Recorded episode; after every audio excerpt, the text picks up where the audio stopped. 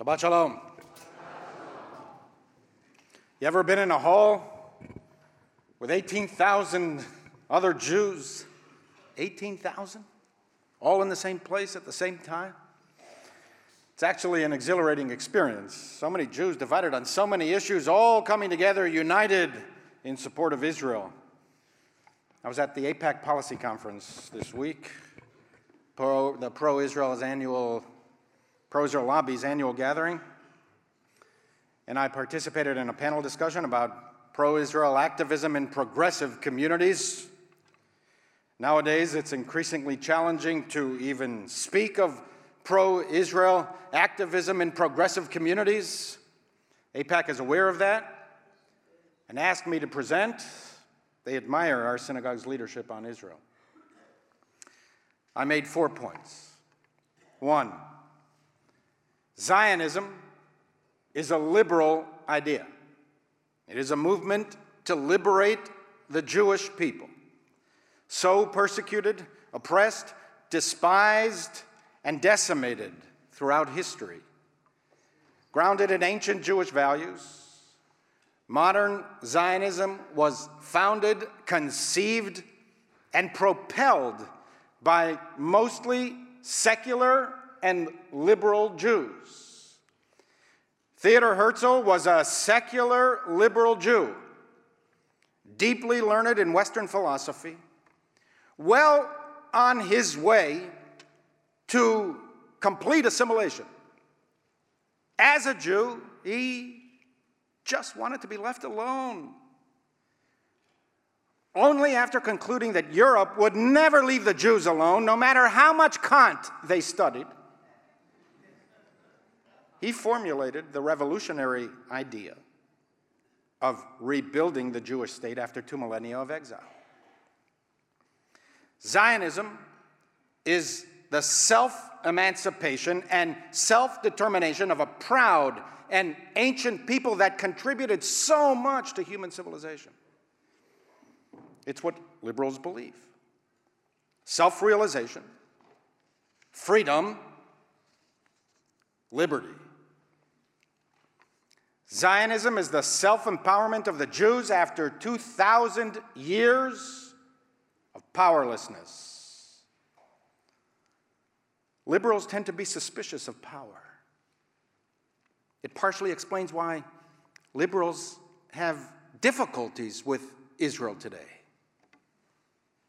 Liberals are inclined to emphasize the misuse of power and are skeptical that force can resolve conflict. We are much more comfortable with reason. The use of force strikes us as a breakdown in reason. We believe that every problem should be resolved short of force. We are more confident than conservatives that people can change, that even your enemy can change.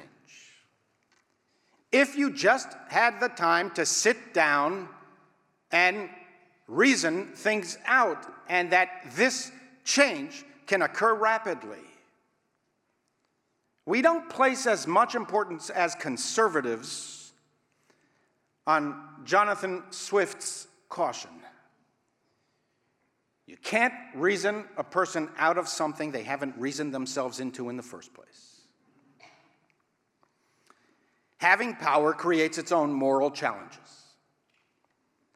Many of the disagreements we've had in this country over the past generation, two generations, three generations, were over the moral legitimacy and the scope of the use of force. It's the same in Israel. I lament innocent Palestinian victims. Their children are as entitled to grow up educated and safe as any Jewish child and any other child on earth. Palestinian leadership is appalling. But there are also disturbing, arrogant, and unnecessary abuses of power from the Israeli side. Israelis can do better. And Palestinians, too, are entitled to self determination. It's why I support two states for two peoples, one Jewish, one Palestinian, living side by side in peace. However, Jewish history proves that powerlessness is the worst catastrophe for Jews. It is far better to have power and to struggle with its moral use than to be powerless and at the mercy of others. One day, the lion may lie down with the lamb, but until that day, especially in the Middle East, it's better to be the lion than the lamb. Lambs get slaughtered. Look at the millions who have been killed, savaged, and dispossessed just in the past five years. Anywhere you look, any direction you look within a 100 mile radius of Tel Aviv. If they do this to fellow Muslims and Christians and Yazidis, can you imagine what they would do to the Jews if they only had the chance? They tell us what they would do. We should take them seriously. Liberals tend to diminish and de emphasize blood curdling threats of annihilation as mere rhetoric intended for domestic consumption. They can't mean it. What reasonable person would believe or say something like that? Such as our world is now, the use of force in self defense is a moral imperative. My life is no more, but also no less valuable in the sight of God as another's life. And if he rises to kill me, the sages explain, I am not only entitled to stop him, I am morally obligated to do so. One of the key challenges of our times for liberals is to embrace the need for power but to use force as wisely and as morally as possible in pursuance of the liberal goals of peace, well being, and enlightenment. Two, I told the AIPAC convention that we should not be afraid of criticism. We should not seek to stifle criticism. We should be critical. Criticism is often a sign of love and support. Some of my best friends are critics. So, what if we disagree? Can anyone stop Jews from disagreeing with each other? Arguing with and criticizing each other is a particular Jewish genius. We enjoy it, and we do it so well. Do you agree with every policy and every aspect of American society? Are you happy with the state of the country? You think that America is a moral utopia? The highest form of human expression, the end of moral history? What are you going to do about it? Walk away? A plague on all your houses? The book of Leviticus states, Hocheach tochiach et amitecha. Rebuke and rebuke again your fellow. All of Judaism is based on rebuke on seeing something wrong and trying to make it better. And if the initial rebuke doesn't work, rebuke again, even a thousand times, say the rabbis. Pluralistic cultures like Judaism rest on argumentation and criticism, disagreement, dispute, controversy, disagreement. These are the paths to truth, according to Jewish sages. Judaism itself is one big argument unfolding over 3,000 years of Jewish history. Democracies, too, rest on the assumption of protest and opposition. It's one reason Jews tend to do so well in pluralistic societies. Only monolithic religious and totalitarian political cultures fear dissent. Jews welcome it. Three, I emphasized at AIPAC that for me, while I accept and even embrace criticism of Israel, I do not accept all criticism of Israel in the name of pluralism. Critics can be wrong too. Our communal concern is the survival and flourishing of Israel. If the intent, effect, and context of the discussion is about that, to help Israel improve, the more public discourse, the better. The more disagreement, the better. The more criticism, the better. From anywhere Jews, Gentiles, Israelis, or others. It is what we have always done as Jews, and it has served us well through the millennia. If, however, the intent, effect, or context of the criticism is about the very existence of Israel,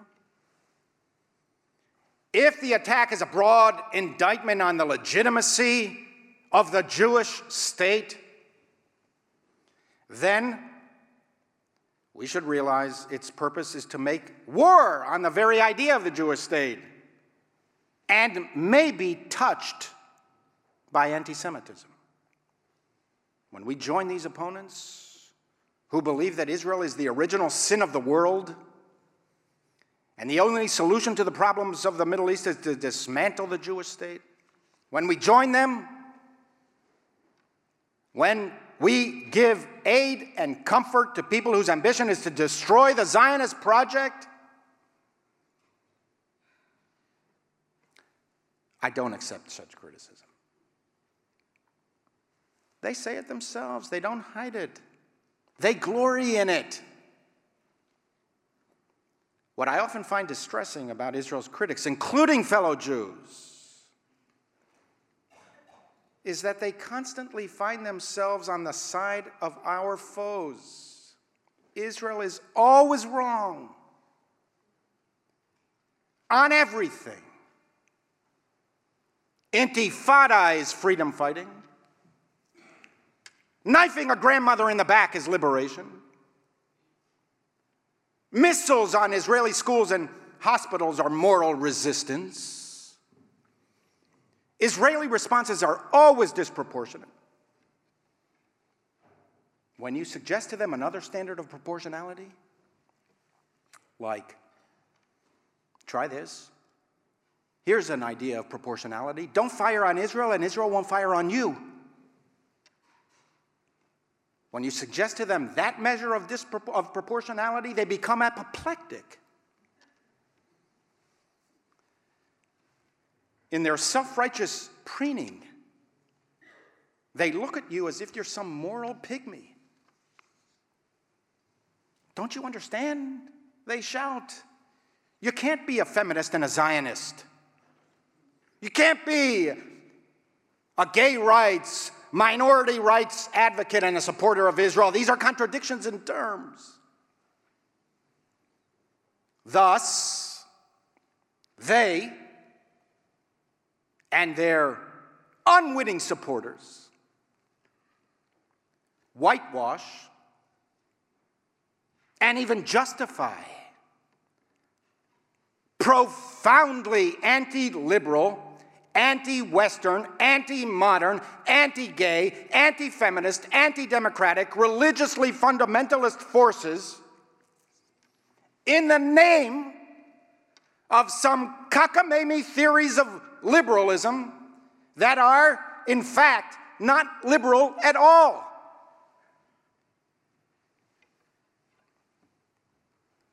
They're entitled to their views.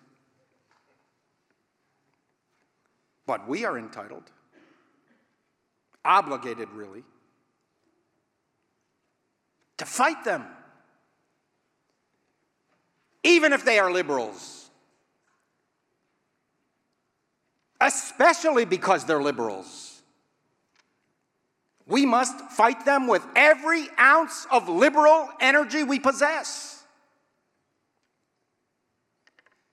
My co panelist, Ann Lewis, President Clinton's former communications director, made the same point. And she described some of her own efforts at fighting back within the Democratic Party. And when we push back,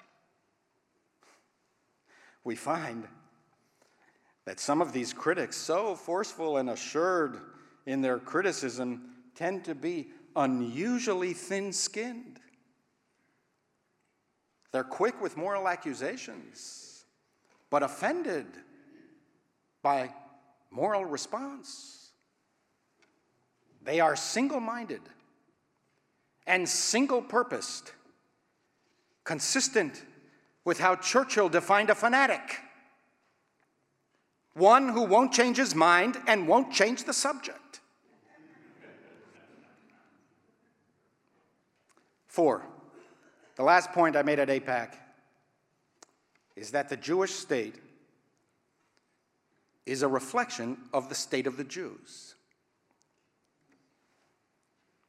Anyone who has spent any time within the American Jewish community, the organized Jewish community, knows that identification with Israel tends to be in direct proportion to identification with Judaism. Identification with Israel is the consequence of Jewish identity, not its cause. Jews identify with Israel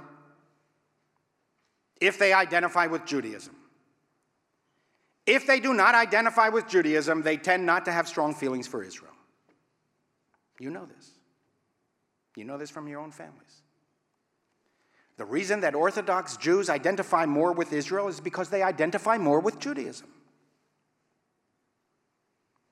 What did we think? That year after year and decade after decade of assimilation would not eventually take its toll on the state of the relationship between American Jews and Israel? That everything else about Jewish identity weakens and atrophies, but somehow only the relationship with Israel stays strong? That's what we thought.